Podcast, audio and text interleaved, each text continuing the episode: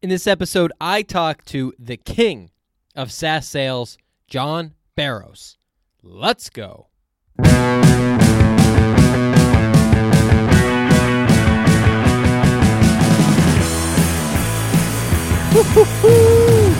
right, guys, welcome back to another episode of the Millennial Momentum Podcast. This is your host, Tom Alemo. You can find me on social media at Tommy Tahoe, Twitter, Instagram, YouTube. Uh, you can find more about the show in the show notes in our blog at millennialmomentum.net. Uh, if you are new to the show, thank you for listening. This show is all about millennial personal development, right? And trying to get to that next level, whether it's in business, your career, your relationships, your health, uh, spirituality, wh- whatever it may be, you have a goal, you want to get there, you're ambitious. I think you need three things, right? You need a relentless work ethic, you need a positive growth mindset attitude, you need a little momentum, which is forward motion with energy, right? So I'm hoping that this show, the videos, the blog, whatever I do, can help be that spark of momentum for you. I hope it can be that uh, spark of momentum for myself as well because I am going after some big goals. And you know I, I, appreciate you coming on this journey. I'm not an expert, but I'm learning from some from some great people, and I appreciate you listening and hope this is helpful. As a quick side note, I do this all uh, for free. I have a full time job that has nothing to do with podcasting or writing uh, in sales management, and so this is all what I do between the hours of 4:30 and 7 a.m. or 8 to 10 p.m. or Saturdays or today is Sunday at 3:50 p.m. Um, and it's 65 degrees outside in California, and here I am doing this. And so I hope this provides value. If it did, please just head over to Apple, uh, Apple Podcasts, wherever you're listening. Subscribe, leave a review, share it out. Uh, it means the world to me as I'm trying to just add value to people that are getting after it. And with that said, let's get into today's episode. In Ray Dalio's book, Principles, uh, he says principles are fundamental truths that serve as the foundations for behavior that gets you what you want out of life. They can be applied again and again in similar situations to help you achieve your goals. So I'd ask, do you have principles that guide your life? And, you know, I don't mean the quote on your wall that says live, laugh, love. I don't mean the tribal tattoo on your bicep. It's more detailed than a quote. It's it's more simplistic though than a book of rules. It's a way to live life, right? As a reminder to work hard, treat others well, think boldly. When it really comes in handy is when you got your back against the wall. You know, an agonizing decision. It's 2 a.m. on a Wednesday night and your your thoughts are racing really quickly. You know, should I fire her? Is he really the one for me? Can I keep going? Should I just quit?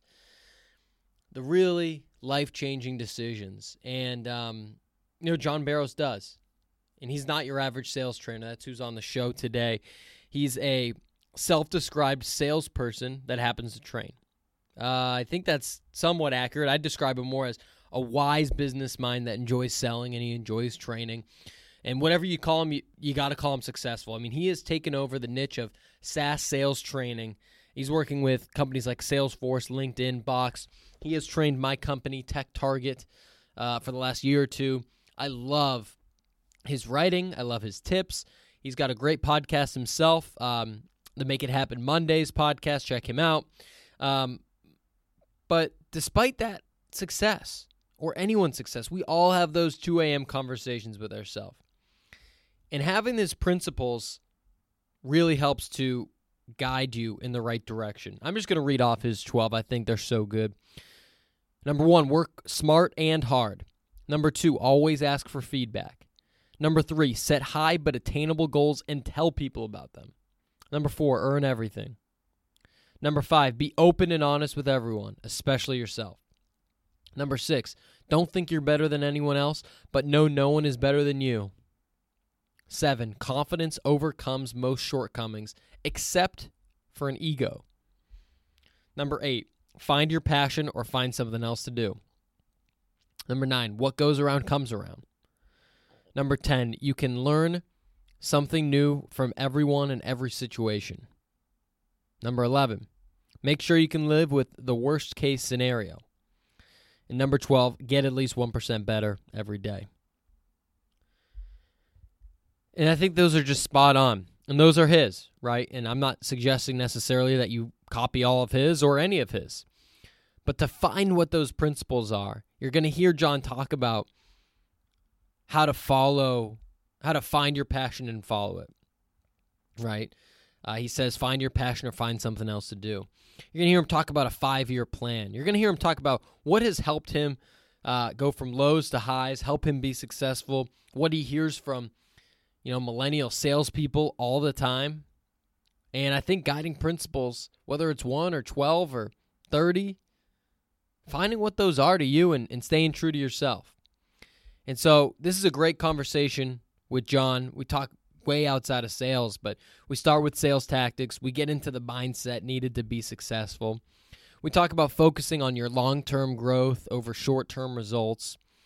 Talked about what he learned from working with the Jack Welch um, and above all that, we, we talk about these principles and how it guides life and, and what he would tell that person that's struggling right now, that wants to quit, that hates their job, that's facing those tough decisions. Um, and so I'd be curious if you have a guiding principle, let us know. I'd, I'd be really curious to hear of it. You know, John says in his wisdom, stop doing what you're supposed to do. He expands on that. But I loved having John on the show. Again, if you found value here, I think you will. Go and check him out. Check out his uh, his social, his blog, his podcast. It's all linked here in the show notes if you go to millennialmomentum.net. Without further ado, I will stop rambling and I will turn it over to Mr. John Barrows. All right, now coming on the Millennial Momentum podcast, he is the king of SaaS sales, training companies like Salesforce, Box, LinkedIn, Marketo, Google.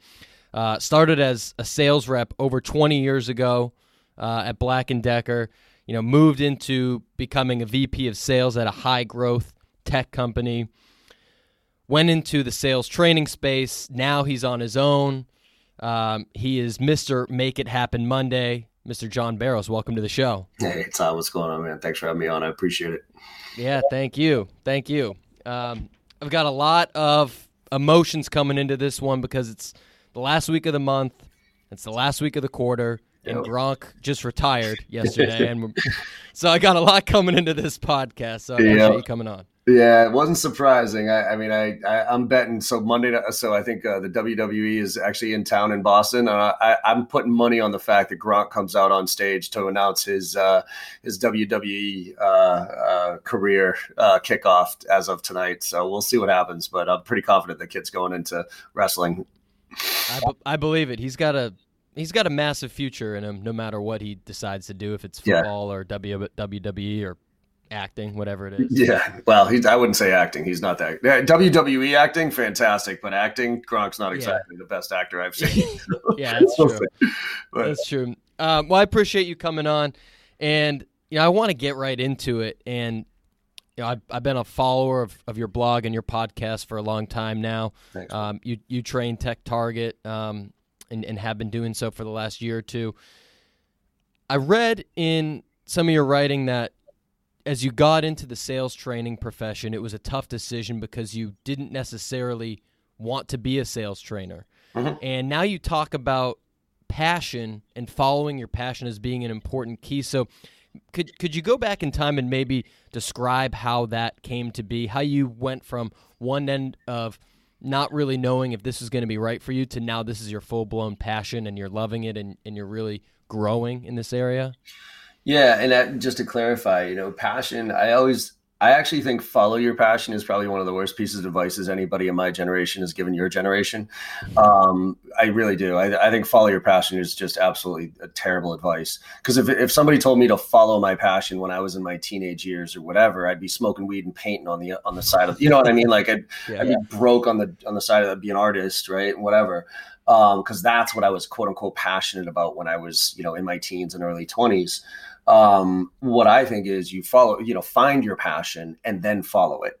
And to be quite honest, I think that that you don't really find out what you're truly passionate about. Most people, in general, most people don't really truly find what they're passionate about until they're in their kind of late 20s, early 30s. From a, I guess, from a work standpoint, if if I were to quantify that or qualify that. Um, and so for me, it was you know I've always been I I never knew I was passionate about sales until I got into it and I started realizing like this is a way to take all my skills and put them into to work for for good.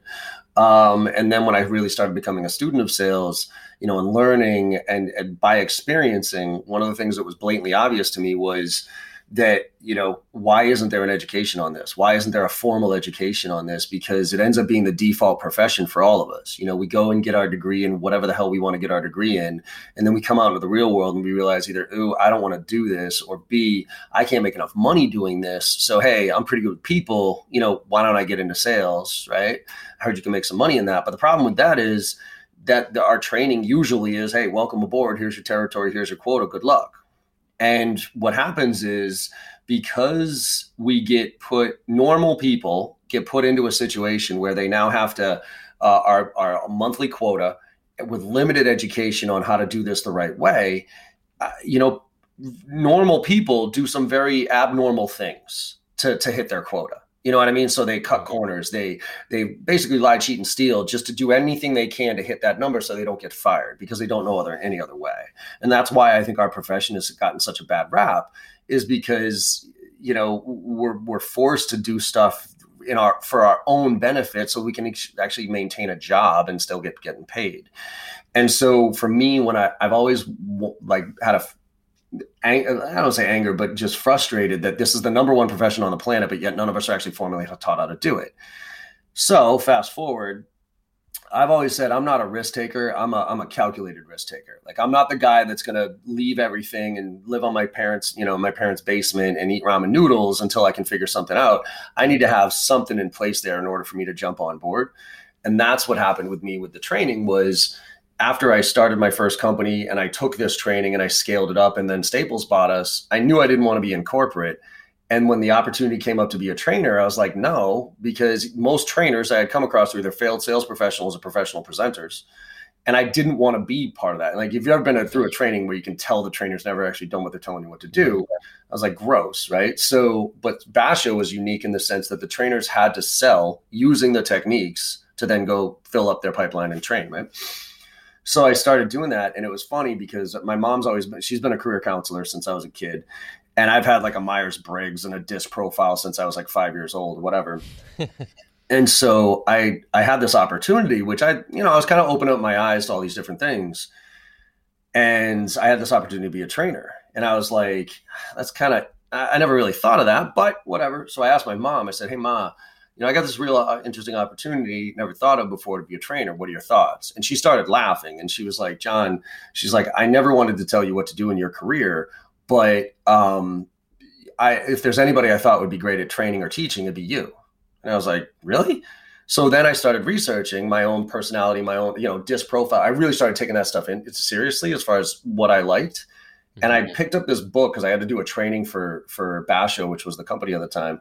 I had to do a training as part of the interview. So I and I'd never formally trained before. So I went I literally went to Barnes and Noble, picked up Training for Dummies and started reading it.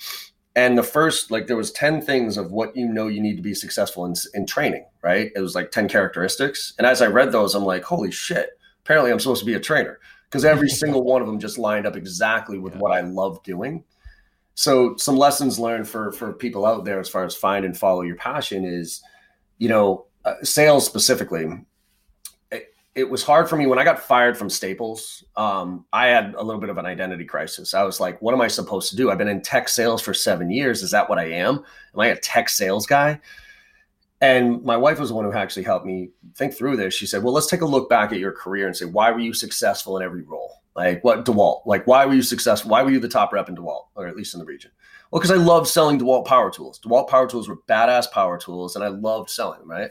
Xerox was my next job. Why did, why was I one of the top reps at Xerox? Well, because it's not that I love copiers. Who gives a shit about copiers? But I genuinely thought that Xerox copiers were the best in the industry at the time. So I didn't have a problem representing them that way.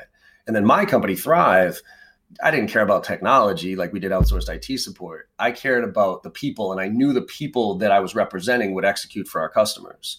So it flipped for me. It was don't go look for a job. Like it didn't matter what I sold. It mattered that I believed in what I sold. So you marry that to believing in what you sell, which I think is the most important thing you do you can do in sales is to figure that out. Then marry that up to the sales training that I loved and worked for me now marry that up to the fact that I can now go deliver that to people while I do my job, right? Because I'm a sales I'm a sales rep that happens to train. So that like my true passion is sales. It just so happens that I'm okay at sharing it with people as I go. Yeah. And you mentioned that, you know, your your vision is, you know, that that sales can be a more respected profession, right? Like mm-hmm. because um, when people say sales, you think or not you, but yep. maybe the regular person thinks, uh, you know, sleazy car salesman or saleswoman, mm-hmm. uh, door to door. When it's really, it's so much more evolved than that. Um, but you know, you know, you mentioned that it's the best profession when done right, the worst profession when not done right. So, where's the where is the disconnect? Like how how can we, as a whole profession, anyone's in sales, get better? uh, at their job and, and turn it into the best profession. Yeah, it's funny. Uh, it's funny you bring this up because you said you had Morgan on uh, a little while ago. So Morgan, I brought Morgan Ingram for those of you who don't know him. You know, I brought him on uh, about a year and a half ago. Shout out to Morgan. Yeah, there you go.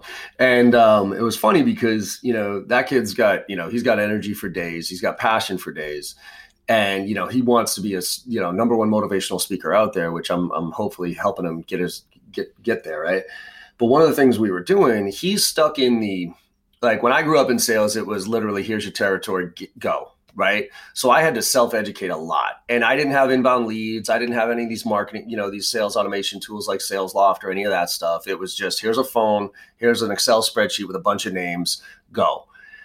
And so what I was able to do is I was able to round out real fast. You know what I mean? I, I actually think the new predictable, quote unquote, new 15 years at this point, but uh, the predictable revenue model of of the segmentation of roles has really stunted the growth of sales reps because it, it helps people i guess stay in sales a lot longer because the inbound role is like you know taking inbound leads and then you start doing outbound and then you make you know closing and it's smb mid-market enterprise. So but it takes you know a solid six to ten years for a rep to be fully rounded and get experience at every single one of those levels. Whereas for me it was like year one you you either figured it out or you didn't right? Yeah. And what it figured out for me was i always say there's this point where you know you catch your sales groove right? Where it's the day you wake up and you know you don't know really know what happened but sales a little bit easier right and it, you don't know what happened or when it happened but it's the day you start it's it's the day you stop pitching your solutions and you start having conversations about your solutions. It's the day you start caring more about what the client needs than you know what uh, what goes in your paycheck right?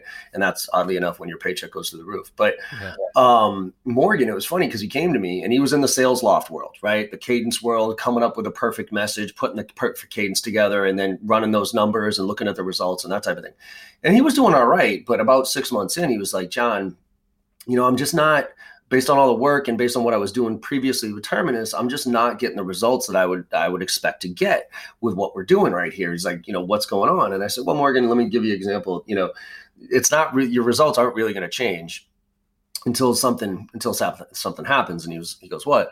I go until until you start giving a shit. And he was like, he was like, excuse me. Uh, I go, I, look, I know you give a shit about your job. I know you give a shit about working here and that type of stuff. But until you genuinely start caring about what the client's needs are, your results aren't going to change. And and that meant, to, and for him, it was it was a transition that he had to have because when you do this training, like when you do deliver this training, enough times and you get the feedback from the reps like holy shit that was the best training i've ever been through or oh my god look at the results that i got by using the techniques that whatever right? Like when that happens that's when you start to say oh wow okay now i'm stopping pitching you stuff. Now i know the results that this shit drives right? So it's the same thing with reps in, in their companies is you know that's why I recommend every rep when they start a business, when they start for working for their client uh, company, is is read the case studies, talk to customers, right? Why did they decide to work with that business, and why are they continuing to work? What's the difference they genuinely and truly make, right, for the right client? Because once you figure that out, then you transfer that enthusiasm. So, to your question about how do we elevate, I think it's unfortunately we're in a, a, a situation right now where we're, we're, we still are very driven by short term results like monthly quotas and those type of things. So I think that that takes away from the rep's ability to truly elevate this profession by doing it right. Because again, it breeds bad habits that every single month you have to hit your quota, but it's the name of the game. So we have yeah. to deal with it. So I think we have to segment out and say, okay, how can I segment out a quality approach that puts some time in for me to do some real, like real good shit for the top tier accounts? And then my quantity approach, how can I do that without turning into a marketing spam engine? And and by kind of having that bifocal approach, you're able to do the right things for at least some of your prospects and some of your clients, and hopefully that translates to the rest. But I, I think a lot of it has to do with a making sure that what you believe you you genuinely believe in what you do. And I and I, I hate to say this, but for people out there that don't believe in what you do, I guarantee you your your jobs are not very satisfactory. You know what I mean? Even if you might be yeah. getting that paycheck that you're looking for, I bet you you don't go home at night saying, "Man, I love." Go-. I, I bet you you work for you know the whole Gary Vee thing. I bet you pray for Fridays. Yeah, yeah. Can't wait for the weekends and and hate Mondays. Like right now, it's Monday, right? A bunch of people out there who are making decent money but don't believe in what they sell. I guarantee they're waking up today going, "Uh, fuck." Okay, yeah. you know, I got to get after it again.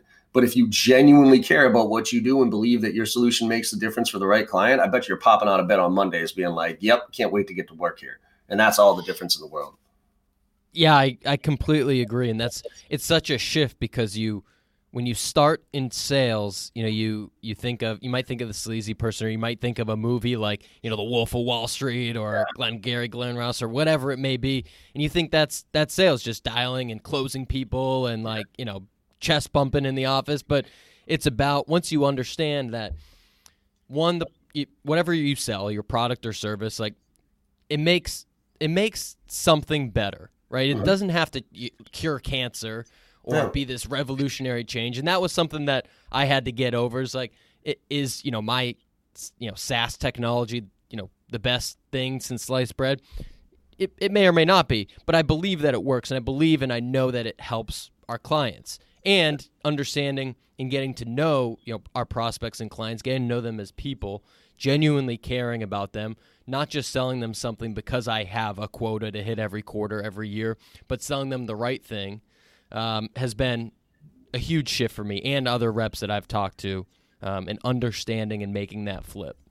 Yeah, yeah, it's just it, it, it takes a while. I mean, you mentioned those movies, right? I think you heard me. My favorite sales movie is not Glengarry Glen Ross, Wolf of Wall Street, or Boiler Room. I think those are the worst sales movies ever made. Yeah, you know, I, I think that I mean they're great movies. They're fun to watch, but they depict sales in all the wrong light. Right, the best sales movies out there. Uh, uh, Pursuit of Happiness is hands down, you know, the Love second it. best out there.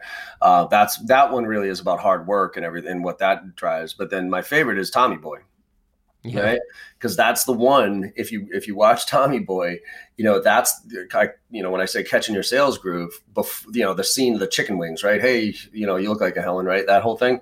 Yeah. like up until that point he was pitching. He was every every he was trying to be his dad right? He was trying to basically read a script and say the same thing as dad and, and he sucked right? You stick your head up a butcher's ass. No that's not how you do it, right? So so then in that one scene he was himself you know what I mean? He just kind of made fun of himself, self-deprecating, and then you know, and then all of a sudden she was like, "Wow, you know, let me go fix it," and that's where he caught it. You know what I mean? He he caught his sales groove, and he started to realize that it was it was about having fun. It was about you know connecting with the prospects. It's about you know talking to some, not trying to sell somebody, right? You you bring that up.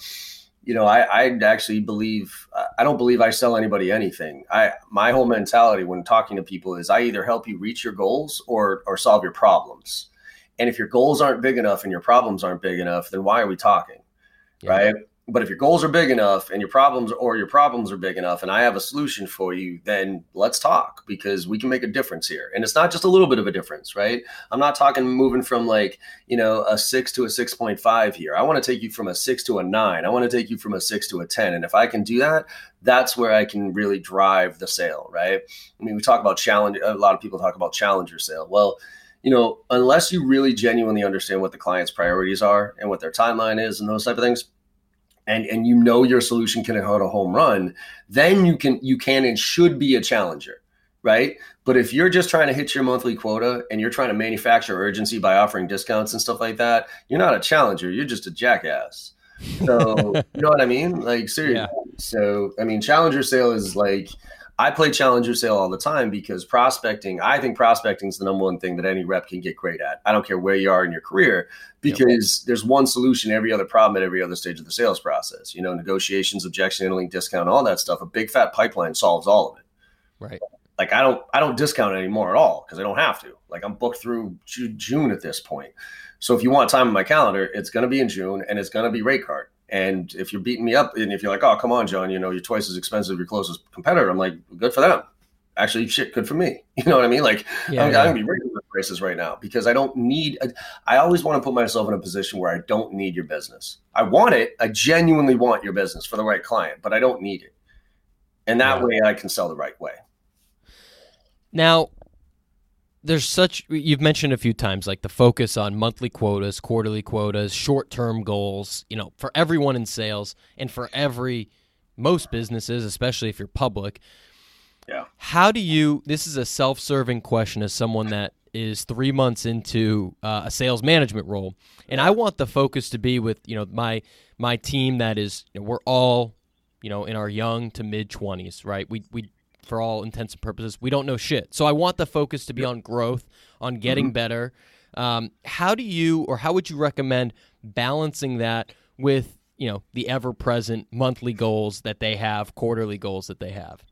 Yeah, so it's tough, right? I mean, one of the sad things that I heard this was back, I want to say probably about eight years, uh, seven or eight years ago during one of the election cycles or whatever it is. And I don't want to pick sides here, but one of the one of the um, people running for president said that there was an interview. I watched, I was watching this interview with them, and they were talking about this survey that was done, which is if they were asked, they, uh, 50 of the top CEOs of the top 50 companies in the world were asked if you could do something today that in five years was a huge benefit to your employees, to your business, to your shareholders, to the environment, you name it, right? But it, it took five years to get there. But it took one penny off of your stock price today. Would you do it? And 50 out of 50 of them said no. Wow. 50 out of 50 of them. And, and what their what their justification for it was if I did that today, if I made a decision that had, you know, a negative impact on our stock price, I wouldn't make it to 5 years. So which is sad, right? Which is yeah. you know we are we are in this instant gratification world of you know, and especially to your point of public publicly traded companies. So how do we deal with that as as frontline sales managers, right? Because we're getting pushed, you're getting pushed to hit those quotas for the team, right? And you got to push that down to your team. Um, I think it is again segmenting out quality versus quantity and making sure that that yes, the volume is there with call blitzes and you know and targeted campaigns and those type of things, while you section off some really high quality, thought provoking. Okay, now you have to think about these some, but but depending on where you are in your pipeline, you can mix and match in the sense that say your pipeline's killer, right, and you're you're totally full and you're you're coming to the end of the month and you're looking good. Well, then focus shift the focus to a lot more quality than quantity Whereas if your pipeline isn't where it needs to be, okay, then shift the focus a little bit more on the volume than not. But what I used to do as a manager, just to help with the, to your point of the continuous improvement and the and the learning component of this, as opposed to just the result side of this, was um, was you know i always had this i didn't have a lot of money right? So when my first startup we we were self-funded. We had no money. You know i was 25 right? You know 26 27 with some reps reporting to me and i had no fucking idea what i was doing. So me personally what i would do is i would go out and i would take as many trainings as i could. You know i would i would go to the free workshops. I would go on i would join the webinars or whatever it is and i'd use that as an opportunity to to to learn about you know micro learning is is mm-hmm. really what my focus was on to say okay we have a process in place here we have a structure whatever. Now let's micro learn. So the idea was i would stand up every single week with my team and i'd say all right everybody what's the challenge we're trying to address this week? Right? And somebody would raise their hand and be like or you know what are we getting our asses kicked on right now? And somebody would raise their hand and be like john gatekeepers. You know gatekeepers are absolutely killing us. Okay cool. Who wants to own this one and I would have one of my reps, and this is for you from a delegation standpoint. You know, I'd have one of my reps raise their hand, right? Oh, I'll take this one. And all I wanted them to do was literally lift up their laptop, do a Google search on best way to handle gatekeepers, right? Read a couple of articles, find find an approach that that they felt was good, that that they felt we could apply, right? They would bring it back to the team and say, all right, everyone, they do a little presentation. Okay, here's here's you know the challenges gatekeepers getting through gatekeepers. I was doing I read this blog post that said, hey, here's a technique on how to get through gatekeepers. So now let's role play that out. Let's kind of get the bugs out. Let's make sure that we feel we feel comfortable with this approach. And then everybody during the week, I used to have everybody carry a notepad, bigger than this, but uh, a notepad next to their desk, and they would write down at the top of the notepad uh, challenge equals gatekeepers, approach equals whatever that approach was, and write it out, mm-hmm. right? And then there'd be a T bar on their on their uh, notepad, and it would be plus minus. And the whole idea was no matter what happens that week, no matter what happens, do whatever you want to do for everything else that happens. But when that thing comes up, when gatekeepers happen, you have to use that approach, right? And and then you'd have to write plus minus. It worked it didn't work it worked it didn't work. And then what i would do as a manager is i would collect all those pieces of paper at the end of the week and then add up the numbers and be like all right everybody we hit 200 gatekeepers last week. We got you know 60 positives and 140 negatives. That's actually a pretty good approach for gatekeepers. Let's pat, let's put that one on the list. Next week what are we trying to figure out? John, this objection's killing us. Or John, hey, why don't we all try asking this question and seeing what happens, right? So if you think of micro learning along the way, um, you start to you start to figure out small ways that you can introduce learning into the environment and and then while still focusing on driving results right? That's a gr- yeah that's a great idea. So that's a great idea. and and something for you by the way this also is is something from a benefit standpoint you can give to your reps so for instance you know we had i didn't i didn't have a standard of hey you all get 500 bucks a month to spend on your own learning or whatever it was but if there was a webinar or a workshop coming up or a training that I thought was interesting that we need that we probably wanted to go to, whatever rep was having the best month or had the time to be able to do it. You know what I mean? If somebody wasn't hitting their numbers, I didn't want to have them take time to do this. But if they did were hitting their numbers, and that's why it ebbs and flows every single month, I would say, okay, cool. A benefit to you is I'm going to have you go and I want you to go attend that webinar. I want you to go attend that workshop, whatever it was. But then you have to come back and educate us on what you can, what came out of that. What was your learning lessons out of that? And they would almost be the quote unquote project manager for that thing.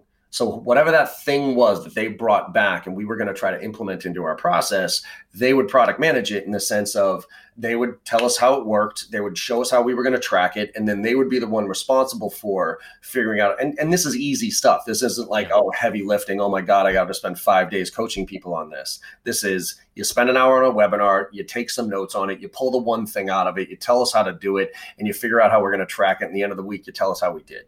Right. Mm-hmm that way you had i had this continuous learning mentality on the team where every single week we were picking and it was almost like you ha- and this is my belief right now you have to take an agile approach to selling right now because what worked six months ago is not working right now right. right? So any technique yeah. that you come up with as soon as it's labeled as a technique or recognized as a technique it doesn't work anymore so you constantly have to be like, okay, well, what's new? What's new? What's new? What's new? Right. And that way you can start to figure things out. I mean, one more small, super tactical thing that everybody can do right now and, and an easy way to um, to gain knowledge is read the Gong blog, man. The G O N G. Really good. I, I mean, mind blowing shit.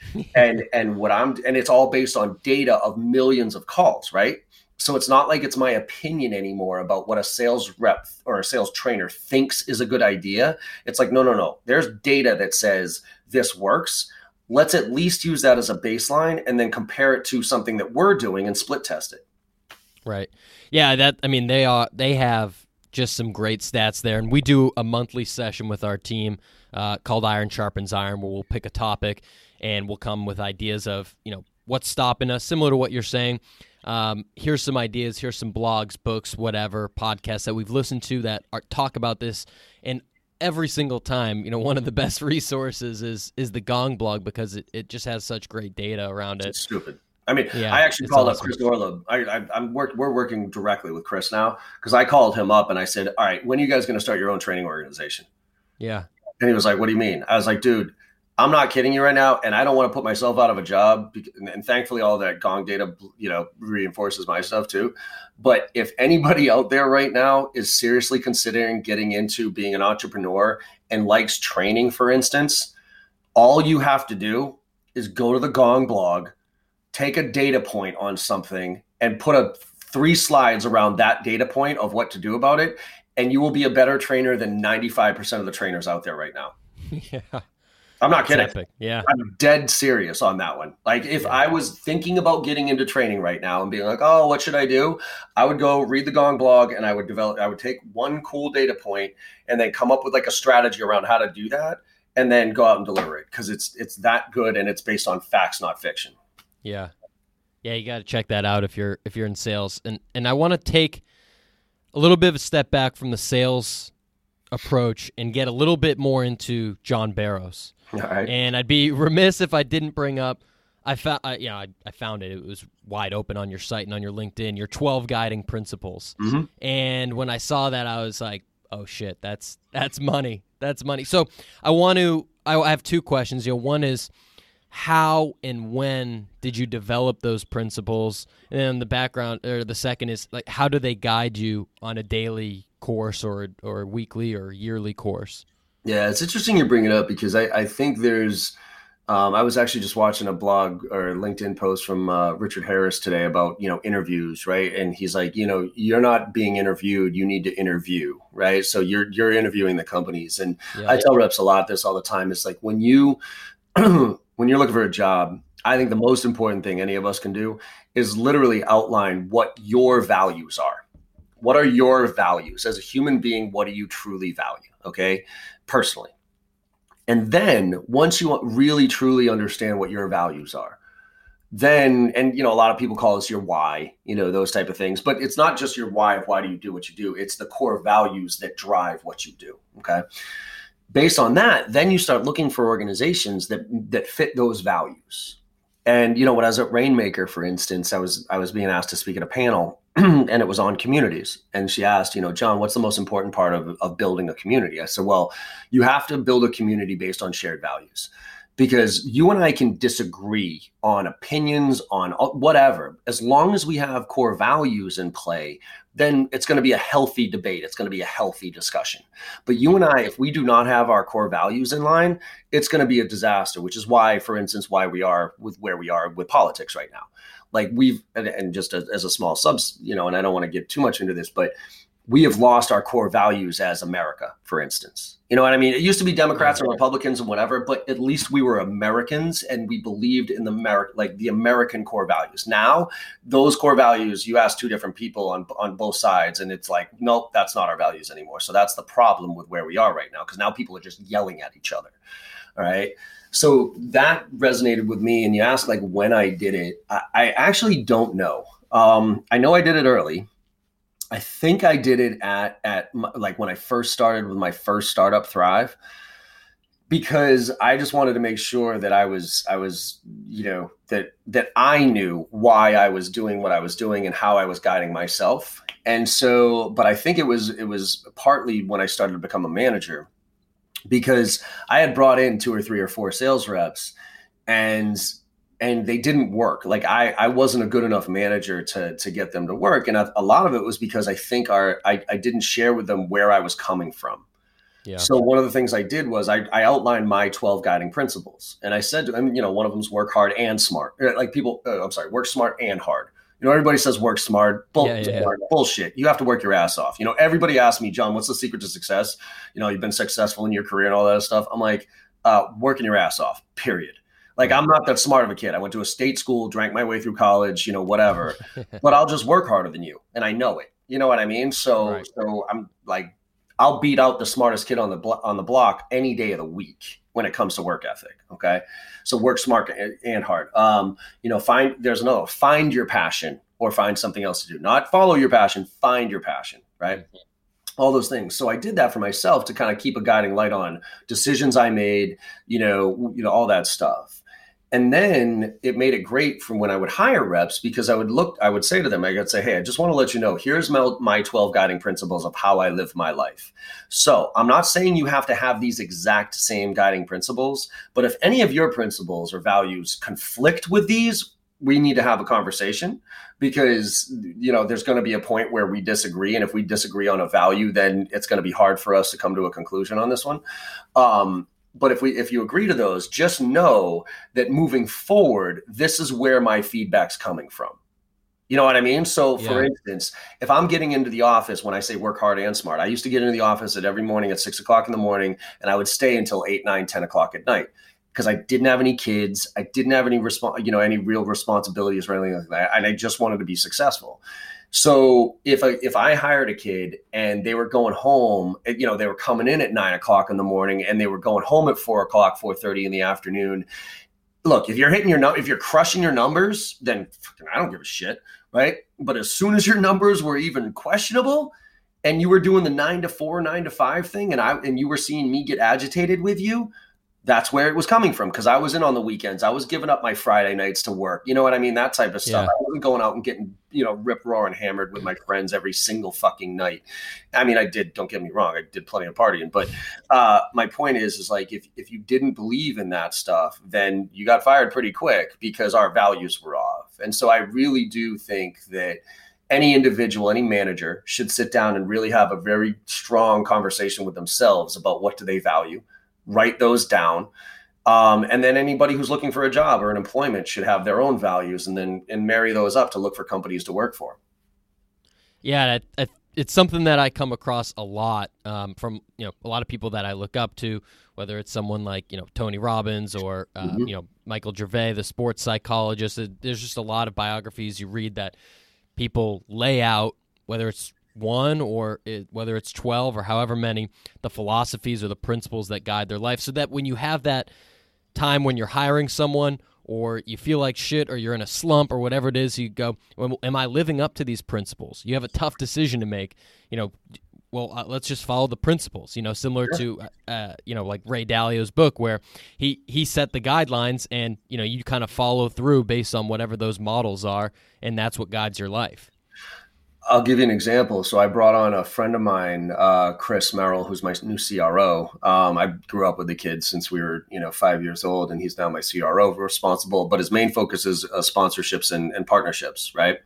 And I told him straight up, I go, look, when we look for sponsorships, the number one criteria, number one criteria on spon- on taking money from somebody, right, to to sponsor a webinar or pod, or whatever that we're doing, number one criteria is ethos they have to be on the same page with us as far as ethos is concerned and their values of how they see sales and this in this industry.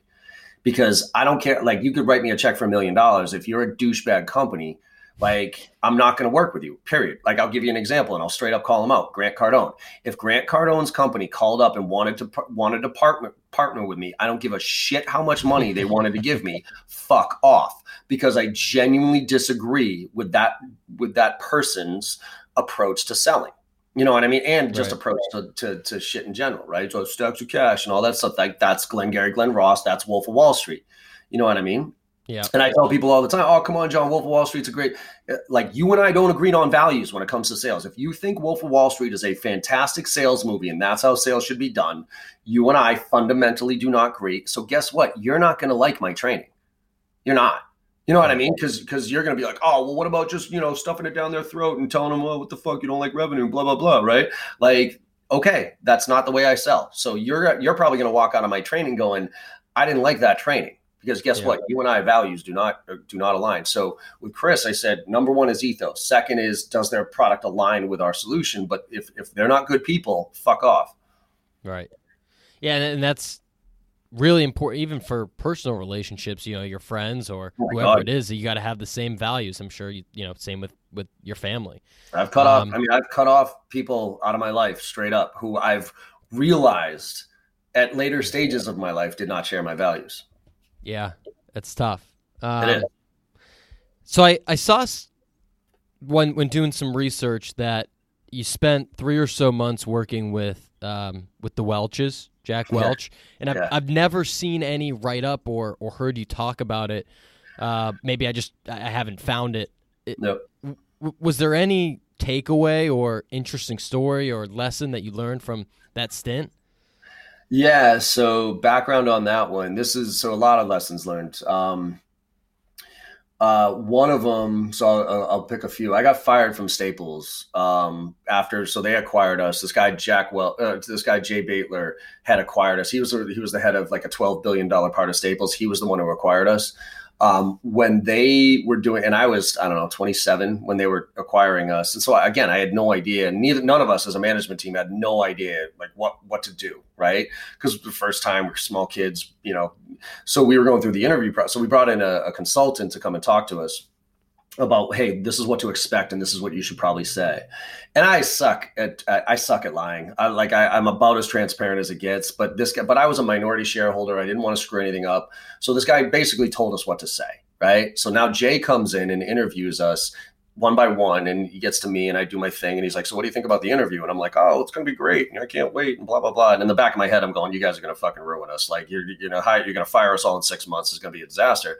So that obviously came through so fast, so he didn't. He started off with a negative perception of me in the beginning. Uh, that didn't uh, get any better, uh, and so eventually, a year later, he fired me. And I always say there's there's this one closing technique called the uh, uh, the doorknob close, where after you lose a deal, you ask the client, "Hey, what's the real reason I lost?" You know what I mean? Not to try to resell them or anything like that, but just to genuinely understand what happened. And I've done that throughout my career. Anytime I thought I had like a, I, I was convinced that I we were the right solution and we had this deal and I lost. After the dust settled, I would reach back out to the client and say, "Hey, for my own personal and professional development, would you would you help me understand what happened here?" and you know maybe one out of 10 of them will give you some feedback on that and that but that feedback is fantastic so that's what i did with jay after he fired me he said, you know, I said, hey, Jay, just for my own personal and professional development, help me understand. And he was so open to giving me feedback and so appreciative of me coming to him. He said, you know, John, the, the fact that you came and asked me what happened here tells me more about you than I knew in the uh, year of working with you right? Mm-hmm. And what I learned in that, that was like my MBA. Like that hour with Jay was my MBA, right? Because the, the stuff that I learned in there was, and you can even look at that one as like the biggest learning lesson of my career. That's the blog post on that one. Yep. But what happened, and as this relates to Jack, then I then I get this opportunity where this kid reaches out to me on LinkedIn and he's like, "Hey, John, I got this opportunity to work for you for the top CEO in the con- in the world." And I'm like, I thought it was pure spam. I'm like, fuck you, right? I don't, I didn't remember who the kid was, you know, so whatever. Second email, he hits me up. He's like, John, it's to work for Jack Welch. And I was like, whoa, what? All right, you got my attention. So you might be full of shit, but I, the name Jack Welch pops up because he's my all time business idol and all that stuff, right? Um, so he gets on the phone, and this was one of my guiding principles, which is what goes around comes around early in my career, this kid had, was looking for a job. So one of my buddy's companies was hiring, and he's like, "Hey, John, would you mind just talking to this kid just to see if he's a good fit for me?" So I was kind of interviewing this kid for that job, and it was in an IT services field that I was familiar with. So I talked to the kid and I gave him some feedback and some kind of life lessons or guidance or whatever. I don't even really remember. And he didn't end up taking the job, but he re- and I was like, when I got on the phone with him, fast forward for this position, he goes, "You don't remember me, do you?" I'm like, "I'm sorry, man. I, I, have no idea who you are." And he goes, "Well, about seven or eight years ago, you gave me some career advice. You know, you gave me an hour of your time, which I knew was extremely valuable." And you gave me some career advice that changed the trajectory of my career. And I was like, oh, cool. He's like, so when this offer, now I'm a recruiter, and now I, I recruit for Jack Welch and his new online MBA program that he's that, he's doing. And you were the first one that popped up. And I was like, no shit, right? So going back to what goes around comes around, that's a learning lesson. Now, fast forward, I get to meet with Jack Welch. Well, now mind you, I thought I was I thought I was just going to meet with Suzy. So Suzy and Jack, right? Now Suzy's like pretty high up there for her own accord, right? So I, in preparation for this meeting, was down in Florida. Um, their receptionist said, "Oh, well, Suzy's really looking forward to meeting with you." And I'm like, well, "What about Jack?" And she goes, "Well, he might show up. So I was like, all right. So this flipped from me inter- them interviewing me to me interviewing them because I had my own company, had a good thing going. So why would I go work down, even if it is Jack right, Welch? Right. Why am I going to right? So I start. So I come up with questions.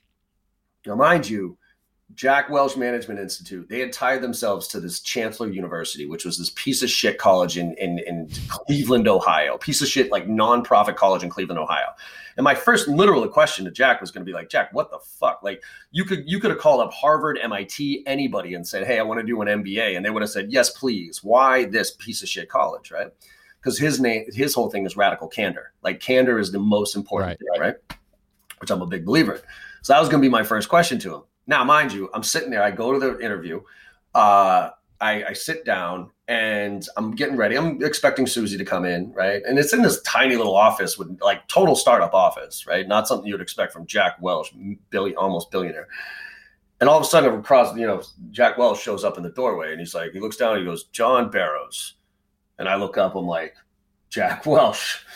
And uh, he's like, get in here, let's have a conversation. And I was just like, holy shit. So now I don't get nervous very much anymore at all, right? But now I'm sitting across the table from the man, like the man, right? And I'm like, and I'm about to ask my question. You know what I mean? Like I'm I'm coming straight strong right out of the gate.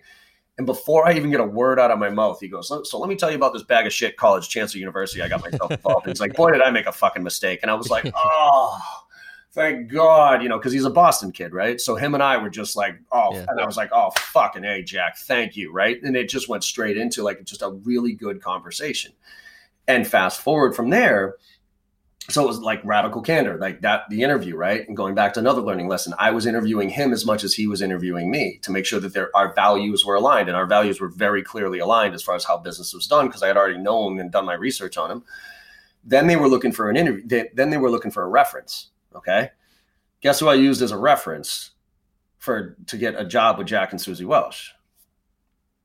Jay Baitler, the yeah. guy that fired me from Staples. Yeah. Yeah. And so, because, and you know what, Jay, so I gave him Jay Baitler, the guy who fired me. And you know what Jay told Jack? If you don't hire John Barrows, you're an idiot. Wow. So, literally, the probably one of the worst things that's happened to me in my career was the best thing that ever could have happened to me in my career. And this is another learning lesson from that whole experience. And going back to Staples, was I wrote a blog post on this one called "Stop Doing What You're Supposed to Do," and this aligns with kind of values and stuff like that. Two experiences in my life that woke me up to stop doing what I was supposed to do. One was my first uh, uh, fiance. Uh, I was in, I was in college. I got my first, you know, I, I, started dating this girl at the end of my freshman year and I locked into her, right? So for, you know, three years in college and then three years after that, I even moved her up to Boston, everything.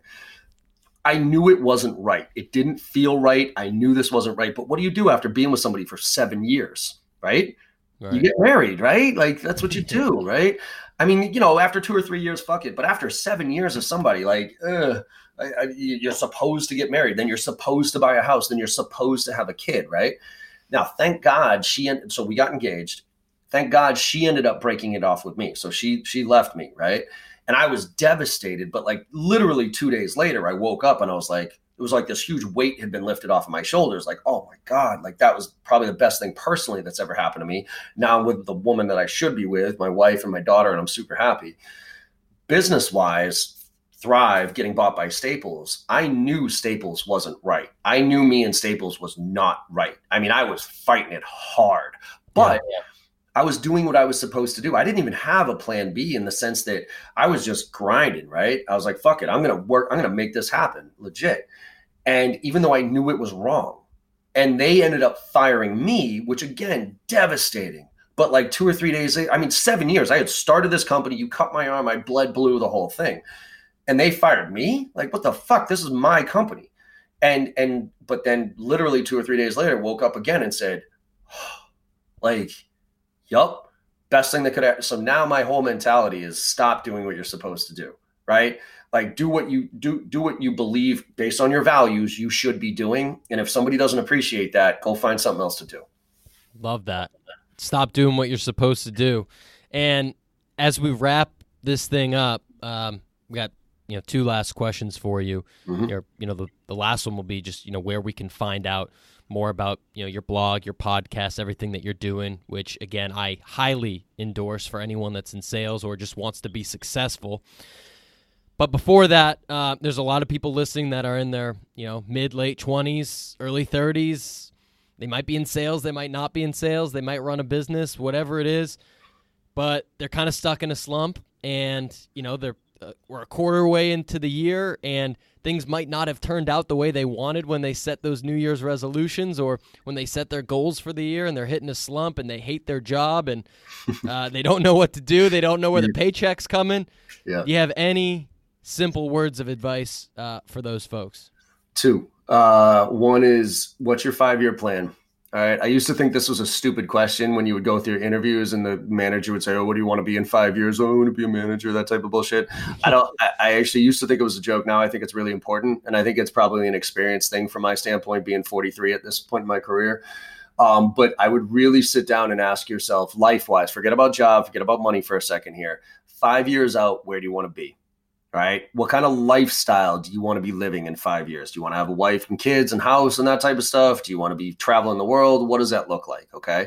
And then based on that, and because I think five years is a good benchmark. Anything beyond that, who the hell knows what's going to happen? Um, but based on that benchmark, now back into how much money do you need to be able to make and what kind of job do you need to have to be able to live that lifestyle?